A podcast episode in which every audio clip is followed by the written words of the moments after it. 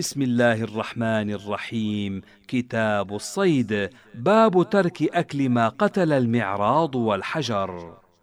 حدثني يحيى عن مالك عن نافع أنه قال رميت طائرين بحجر وأنا بالجرف فأصبتهما فأما أحدهما فمات فطرحه عبد الله بن عمر وأما الآخر فذهب عبد الله بن عمر يذكيه بقدوم فمات قبل أن يذكيه فطرحه عبد الله أيضا.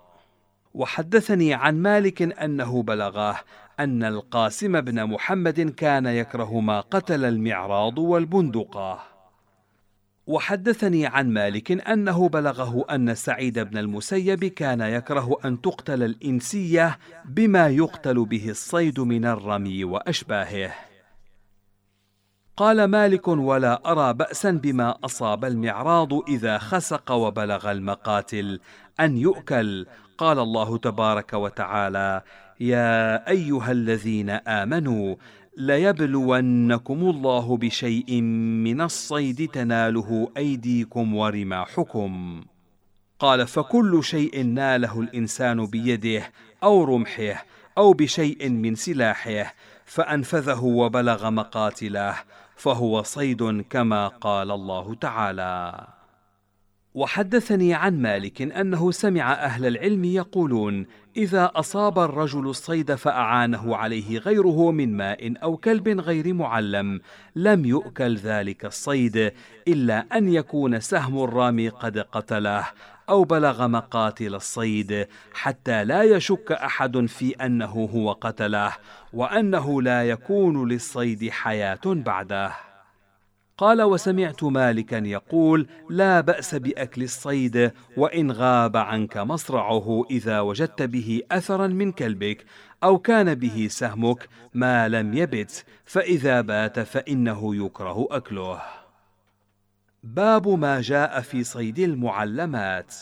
حدثني يحيى عن مالك عن نافع عن عبد الله بن عمر أنه كان يقول في الكلب المعلم كل ما أمسك عليك إن قتل وإن لم يقتل.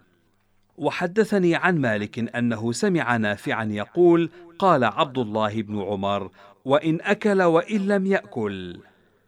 وحدثني عن مالك أنه بلغه عن سعد بن أبي وقاص أنه سئل عن الكلب المعلم إذا قتل الصيد فقال سعد كل وإن لم تبق إلا بضعة واحدة. وحدثني عن مالك أنه سمع بعض أهل العلم يقولون في البازي والعقاب والصقر وما أشبه ذلك أنه إذا كان يفقه كما تفقه الكلاب المعلمة فلا بأس بأكل ما قتلت مما صادت إذا ذكر اسم الله عز وجل على إرسالها. قال مالك وأحسن ما سمعت في الذي يتخلص الصيد من مخالب البازي أو من الكلب ثم يتربص به فيموت أنه لا يحل أكله. قال مالك وكذلك كل ما قدر على ذبحه وهو في مخالب البازي أو في في الكلب فيتركه صاحبه وهو قادر على ذبحه حتى يقتله البازي أو الكلب فإنه لا يحل أكله. قال مالك وكذلك الذي يرمي الصيد فيناله وهو حي فيفرط في ذبحه حتى يموت فإنه لا يحل أكله. قال مالك الأمر المجتمع عليه عندنا أن المسلم إذا أرسل كلب المجوسي الضاري فصاد أو قتل. إنه إذا كان معلما فأكل ذلك الصيد حلال لا بأس به وإن لم يذكه المسلم.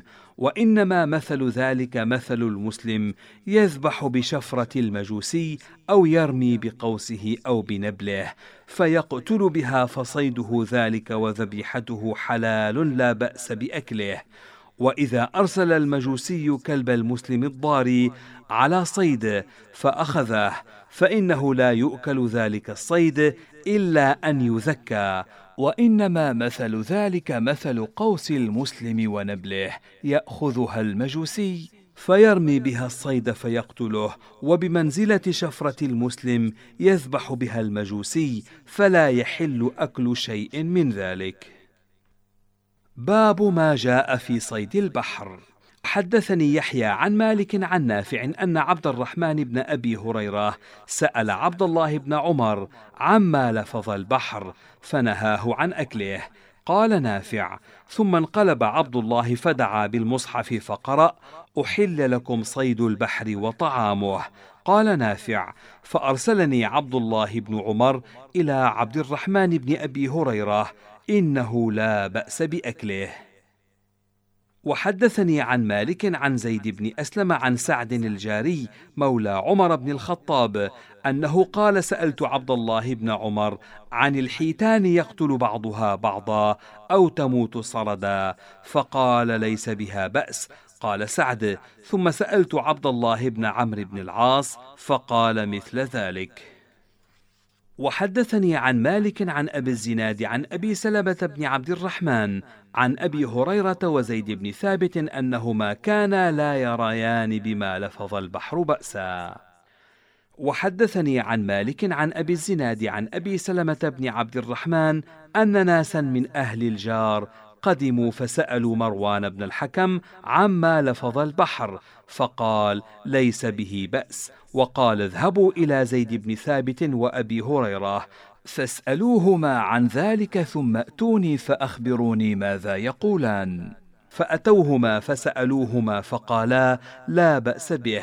فأتوا مروان فأخبروه فقال مروان قد قلت لكم. قال مالك لا بأس بأكل الحيتان يصيدها المجوسي لأن رسول الله صلى الله عليه وسلم قال في البحر هو الطهور ماؤه الحل ميتته قال مالك وإذا أكل ذلك ميتا فلا يضره من صاده باب تحريم أكل كل ذي ناب من السباع.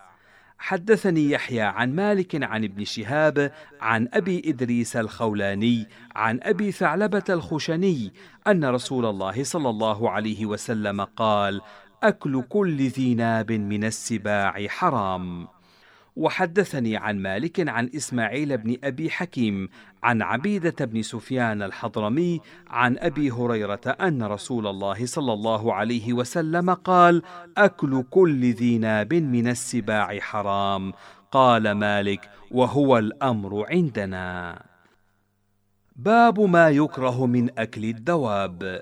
حدثني يحيى عن مالك أن أحسن ما سمع في الخيل والبغال والحمير أنها لا تؤكل لأن الله تبارك وتعالى قال والخيل والبغال والحمير لتركبوها وزينه وقال تبارك وتعالى في الأنعام لتركبوها ومنها تأكلون وقال تبارك وتعالى ليذكروا اسم الله على ما رزقهم من بهيمة الأنعام فكلوا منها وأطعموا القانع والمعتر قال مالك وسمعت أن البائس هو الفقير وأن المعتر هو الزائر. قال مالك فذكر الله الخيل والبغال والحمير للركوب والزينة وذكر الأنعام للركوب والأكل. قال مالك والقانع هو الفقير أيضا. باب ما جاء في جلود الميتة. حدثني يحيى عن مالك عن ابن شهاب عن عبيد الله بن عبد الله بن عتبة ابن مسعود عن عبد الله بن عباس أنه قال مر رسول الله صلى الله عليه وسلم بشاة ميتة. كان أعطاها مولاة لميمونة زوج النبي صلى الله عليه وسلم فقال أفلا انتفعتم بجلدها؟ فقالوا يا رسول الله إنها ميتة. فقال رسول الله صلى الله عليه وسلم إنما حرم أكلها. وحدثني عن مالك عن زيد بن أسلم عن ابن وعلة المصري عن عبد الله بن عباس أن رسول الله صلى الله عليه وسلم قال إذا دبغ الإهاب فقد طهر. وحدثني عن مالك عن يزيد بن عبد الله بن قسيط عن محمد بن عبد الرحمن بن ثوبان عن أمه عن عائشة زوج النبي صلى الله عليه وسلم أن رسول الله صلى الله عليه وسلم أمر أن يستمتع بجلود الميتة إذا دبغت. باب ما جاء في من يضطر إلى أكل الميته حدثني يحيى عن مالك أن أحسن ما سمع في الرجل يضطر إلى الميته أنه يأكل منها حتى يشبع ويتزود منها فإن وجد عنها غنى طرحها. وسئل مالك عن الرجل يضطر إلى الميتة أيأكل منها وهو يجد ثمر القوم أو زرعا أو غنما بمكانه؟ قال مالك إن ظن أن أهل ذلك الثمر أو الزرع أو الغنم يصدقونه بضرورته حتى لا يعد سارقا فتقطع يده. رأيت أن يأكل من أي ذلك وجد ما يرد جوعه ولا يحمل منه شيئا. وذلك أحب إلي من أن يأكل الميته وإن هو خشي ألا يصدقوه وأن يعد سارقا بما أصاب من ذلك فإن أكل الميتة خير عندي وله في أكل الميتة على هذا الوجه سعة مع أني أخاف أن يعدو عاد ممن لم يضطر إلى الميتة يريد استجازة أخذ أموال الناس وزروعهم وثمارهم بذلك بدون اضطرار قال مالك وهذا أحسن ما سمعت.